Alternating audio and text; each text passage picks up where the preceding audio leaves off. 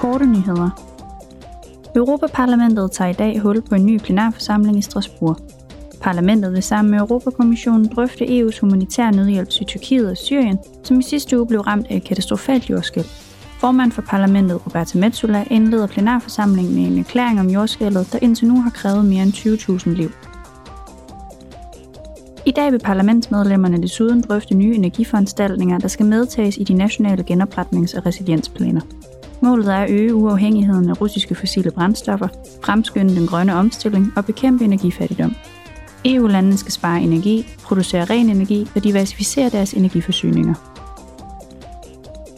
I morgen vil parlamentsmedlemmerne spørge kommissionen om udsigterne for det vestlige Balkans tiltrædelse af EU.